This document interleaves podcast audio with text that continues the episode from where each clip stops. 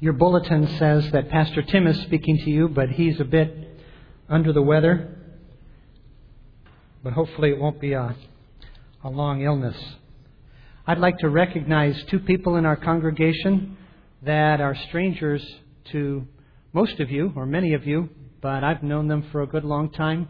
Ron and Doris, would you please stand up?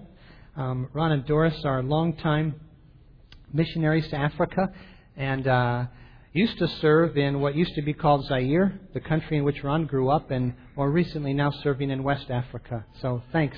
I have to tell a few stories about them. Uh, I was having lunch this week with Dave and Nancy Byrne, and I was telling them about how Lucas was now one of the young leaders in our church, and uh, Nancy just just uh, I, I said, "Do you remember how how Lucas, after he was born, how he almost died, and how we were praying for him?" And and Nancy said, "I was taking care of him in the hospital." So uh, they were saying that. The the the funnier story for me is um, one with Ron. Uh, Ron had a long time involvement with the Navigators, and I was helped by many of the navigator materials that they had when I was in college and even beyond that, and was leading. I don't know if you remember this, Ron. I, I bet you do, but you've suppressed it. Um, uh, um, I was leading a 2 7 Bible study, which is a, a, a, Bible study series that the Navigators had developed. And um, the group that they gave me was I think it was one guy and seven women.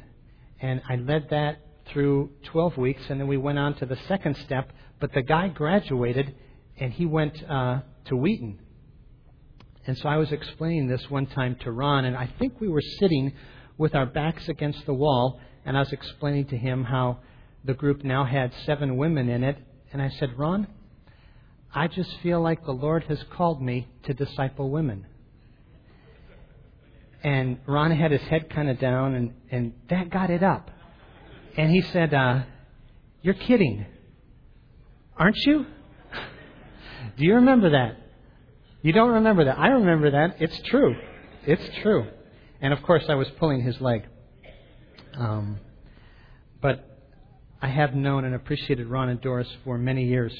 Um, I'd ask you to turn in your Bibles to the 18th chapter of the book of Acts. And I'm going to be speaking this morning about missionary work. My sermon will focus on verses 5 through 11, but I'm going to read Acts 18, verses 1 to 11. This is God's Word. After this, Paul left Athens and went to Corinth and he found a Jew named Aquila, a native of Pontus, recently home from Italy with his wife Priscilla, because Claudius had commanded all the Jews to leave Rome. And he went to see them, and because he was of the same trade, he stayed with them and worked, for they were tent makers by trade.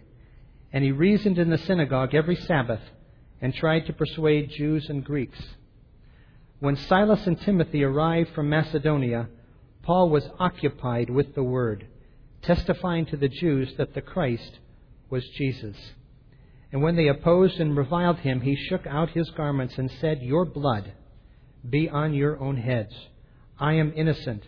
From now on I will go to the Gentiles.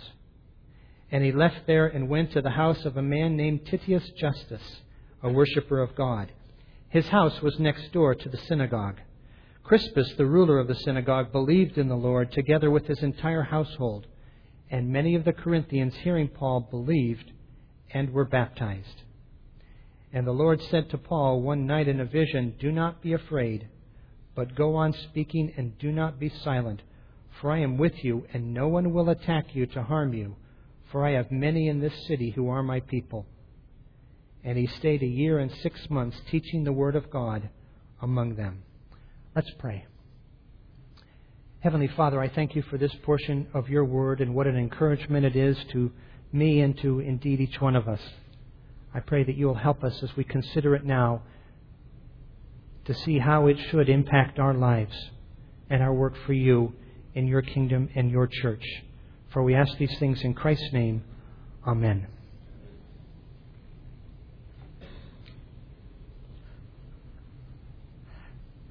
Unless convinced by Scripture or plain reason, I cannot and will not recant here I stand.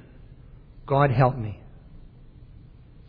Now, some of you will recognize those words as the words of Martin Luther spoken about 500 years ago when he was put on trial for heresy because he was teaching exactly what our church believes.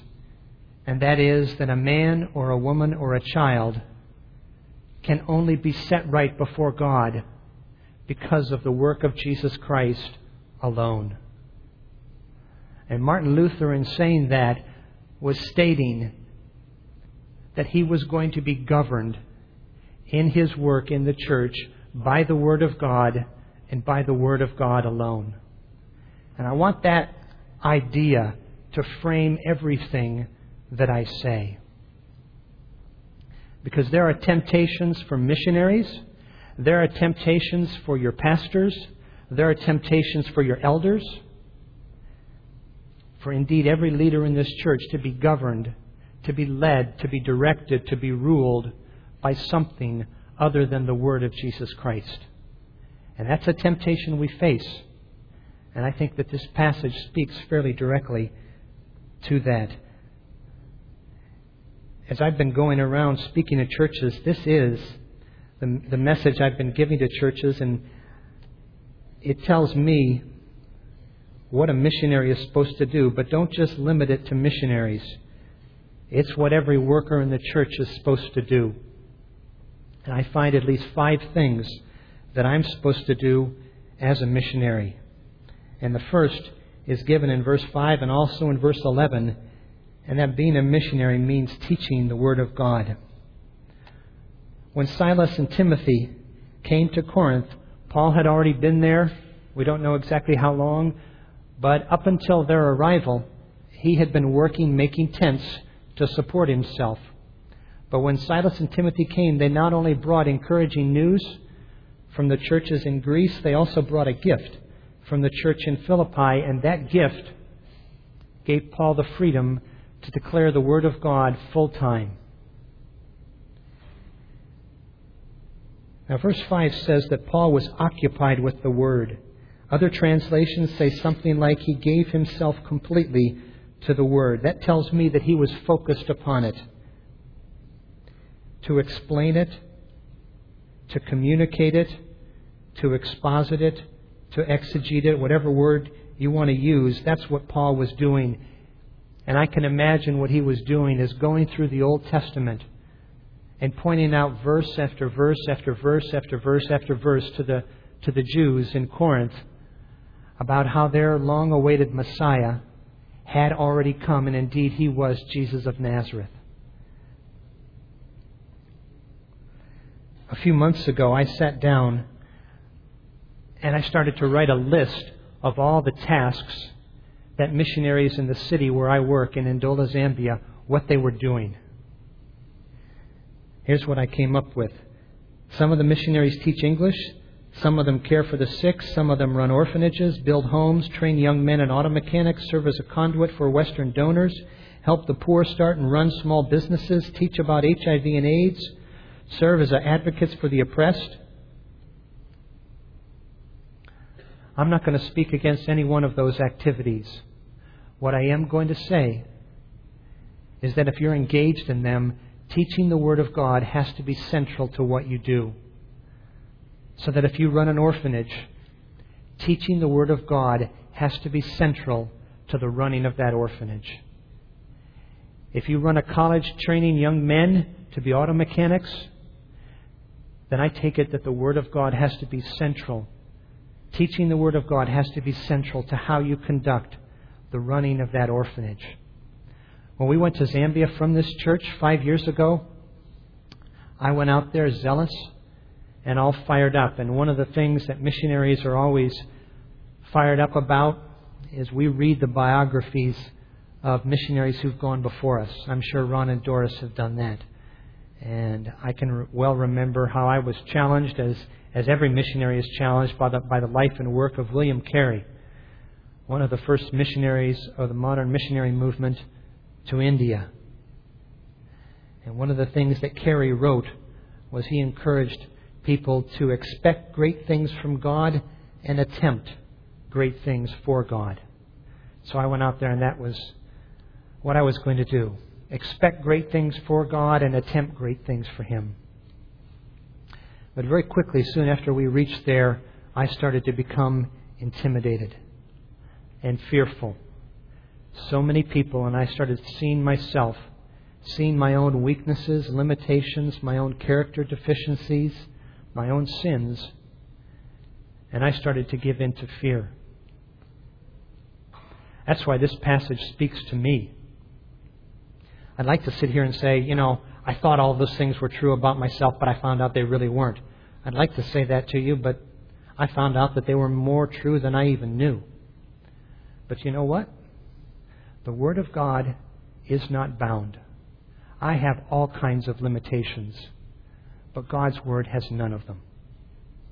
And so that if we make the proclamation of the Word of Jesus Christ central to what we do as missionaries, as pastors, as elders, then men and women, it has real power.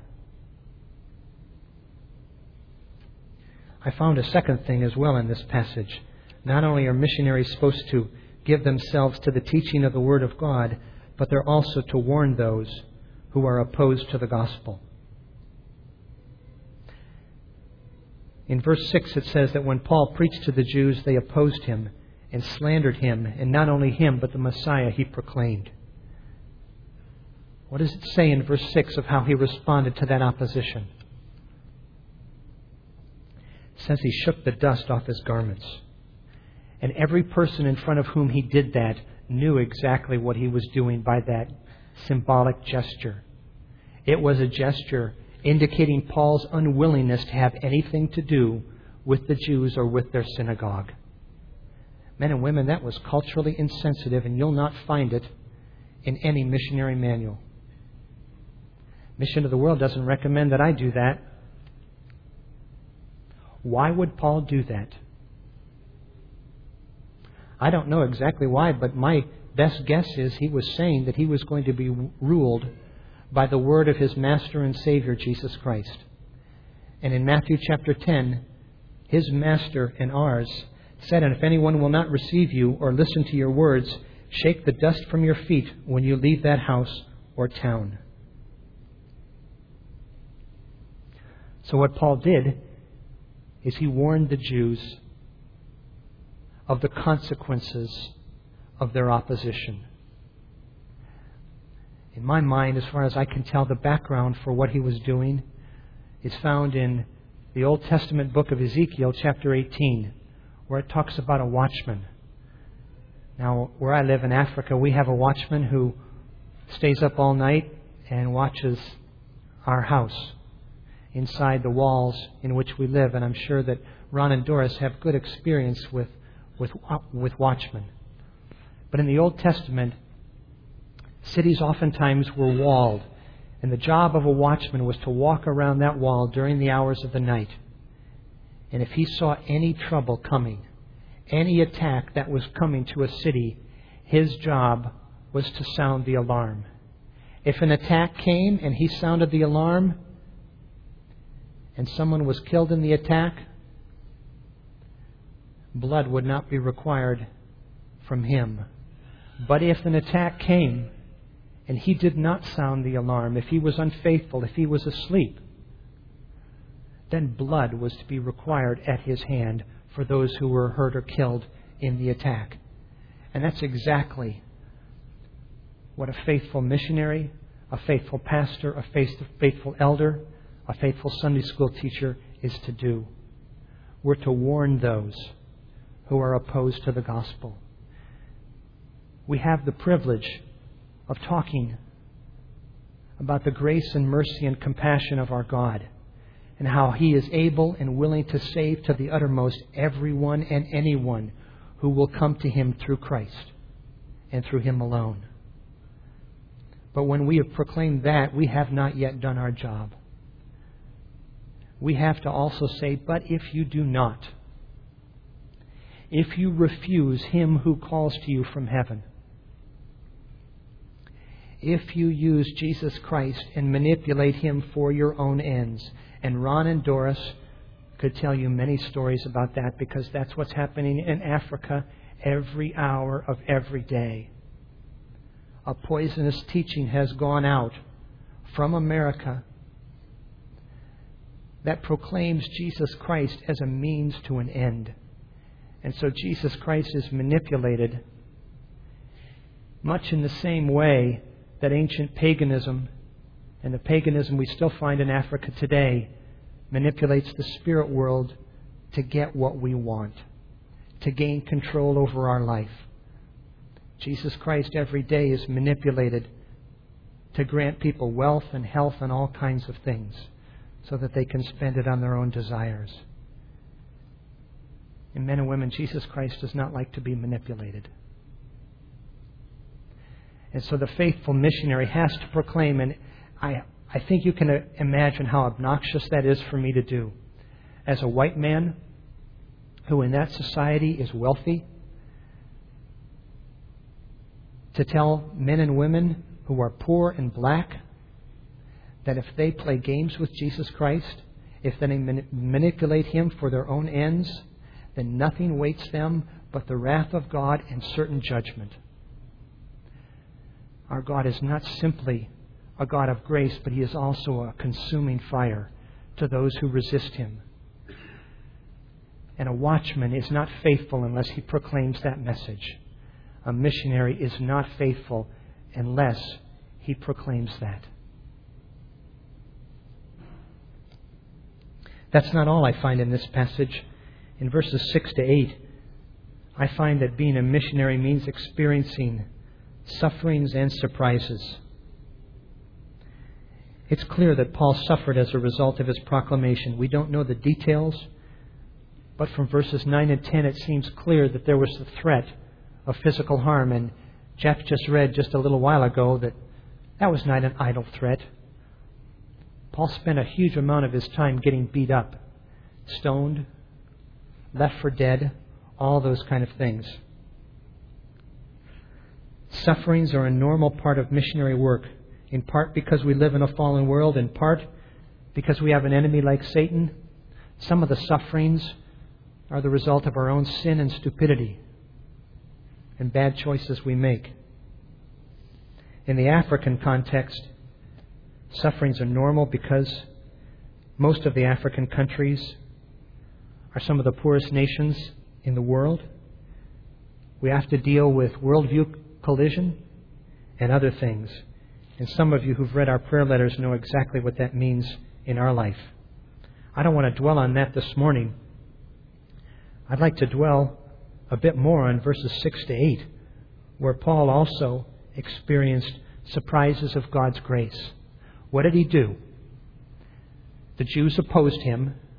Paul shook the dust out of his garments and said, Your blood be on your own heads. I'm now going to the Gentiles. So he sets up shop next door to the synagogue. And what happens? Probably the most influential Jew in that community became a Christian with his entire household. Surprise.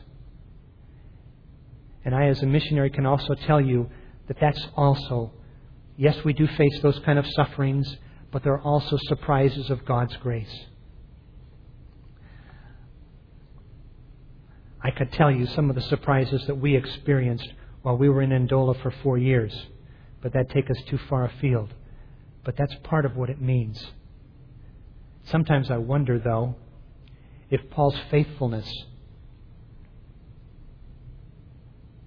in being a watchman and in doing those things that were not culturally acceptable, if that did not lead directly to the conversion of that leader of the synagogue. I just wonder about that. Obviously, God is sovereign, and I'll speak about that later, but I still wonder. Being a missionary means experiencing sufferings and surprises. But I find a fourth thing. You may not see it, but I find it in verse 8. Being a missionary means building the church. Paul continued preaching, and many of the Corinthians believed. And it says he was there for a whole year and a half, and a church started to take shape. I can imagine that he started to train elders. During that time he was there, but what was happening was week by week, people were believing and being baptized. And that means to me that a church was taking shape. Baptisms were occurring. Note the close link between believing and being baptized. A church was started, starting to take shape. My contention is that missionary work is church work. Missionary work has to build the church of Jesus Christ. I'd go so far as to say if missionary work does not build the church of Jesus Christ, then we simply have to start, stop doing it and start doing something that builds his church. I think about that quite a lot because I hope you love the church of Jesus Christ. Because your Savior does. Promises are attached to the church. I'd like to tell you that the theological college where I teach, that I have promises in the Word of God that it's going to be built, but I haven't found them. I'd like to tell you that my ministry is going to be built in Zambia and that I have promises directly from the Word of God that give that promise, but I don't find them. What I do find is that Jesus Christ has promised to build His church, and the gates of hell will not prevail against it. And that's a promise that you and I can plead in prayer. All missionary work has to build the church of Jesus Christ. One of the surprises we had was a number of people during our uh, the last couple of years we were in Ndola had been asking me to start a Bible study. Um, there were expatriates that were flooding our area because of some economic conditions in our area um, to work in the mines as executives. And they were encouraging me to start a Bible study and indeed a church. And so we started one in January of 2006. And we started that Bible study going through the early chapters of the book of Revelation. And I have to tell you that those chapters captured me because of the vision of Jesus Christ that it portrays there. And in chapter 2, verse 1 of the book of Revelation, it speaks of him walking among the churches. And as you read on, you see his intimate knowledge of the churches, his love for them, his concern for them. He knows them and knows their toil and endurance. He knows which churches are working hard but have left their first love. He knows which churches have a reputation for being alive, but they are in fact dead. He knows which churches tolerate that woman Jezebel who leads those who follow her into idolatry and immorality. He knows which churches are having some in them who are about to be thrown into prison because of their faith in Christ and which ones are going to die. He knows those churches that will not tolerate false doctrine, but discipline those who presume to be prophets. He knows those churches that are on the verge of ceasing to be a true church. He loves the church. And missionaries and pastors and elders and leaders have to do exactly that. Missionary work is church work and it has to be tied in in tangible, real, visible ways where it builds the church of Jesus Christ. I find one last thing, and I can't figure out a very good way of expressing it in a sentence. But being a missionary means putting your confidence in a sovereign God. Verses 9 and 10 tell us about a vision that Paul had one night where the Lord appeared to him. And the Lord told him three things. He told him, Do not be afraid. He told him to keep speaking. And he told him to not be silent. Now, it may not be in line with the vision and view of, our, of the Apostle Paul that we have, but I take it from these verses that each of those three things were temptations for him. I know they're temptations for me. To give in to fear and to be quiet, to stop speaking. But the Lord commanded Paul, don't do any of those things. And then the Lord gave him three assurances. He said, I am with you. Men and women, if we have that, I don't need to go any farther. But he did. He went beyond that and said, No one will attack you to harm you. Now, we just read that Paul experienced some of those attacks.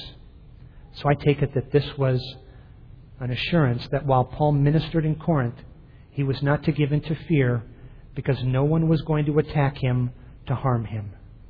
We know from 2 Corinthians chapter 11 that Paul experienced lots of harm, but here he was given a period of respite. No one is going to attack you to harm you.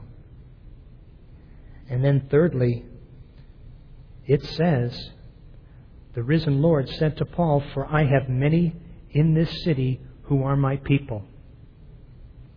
What in the world does that mean? I can't find anything in that verse except the doctrine of election.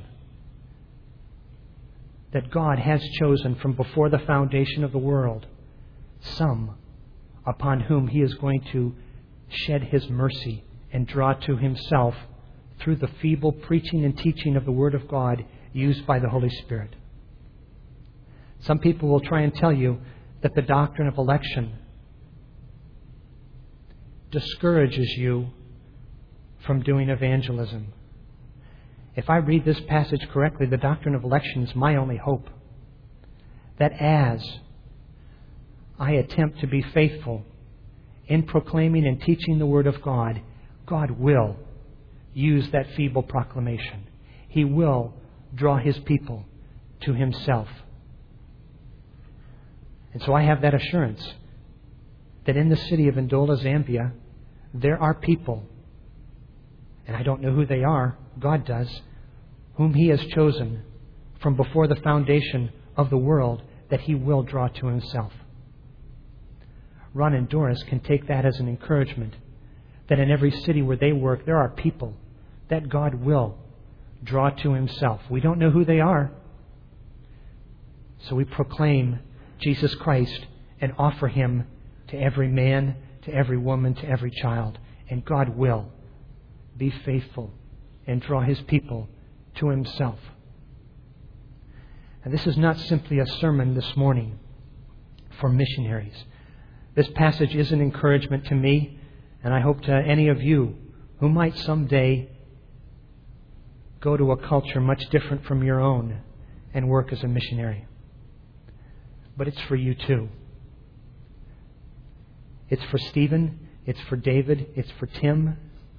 It's for each one of the elders. It's for every one of you who teaches a youth class or a Sunday school class or leads a small group. It's for you to be faithful in teaching the Word of God and to warn those who are opposed to the gospel, who manipulate Jesus Christ, who use Him as a means for their own ends who refuse to submit to him as their king. You have to warn them that the wrath of God abides on them and that they are in danger of being judged eternally. And that warning goes for anyone here this morning who is still resisting bowing the knee to Jesus Christ as their prophet, as their priest, and as their king. As you do that faithfully, you will experience sufferings, yes, but you will also experience surprises of God's grace. And as we do that together, we will build His church because He has promised that He will build it through our feeble efforts. So I hope that you go out of here encouraged to build the church of Jesus Christ wherever you're at. Let's pray.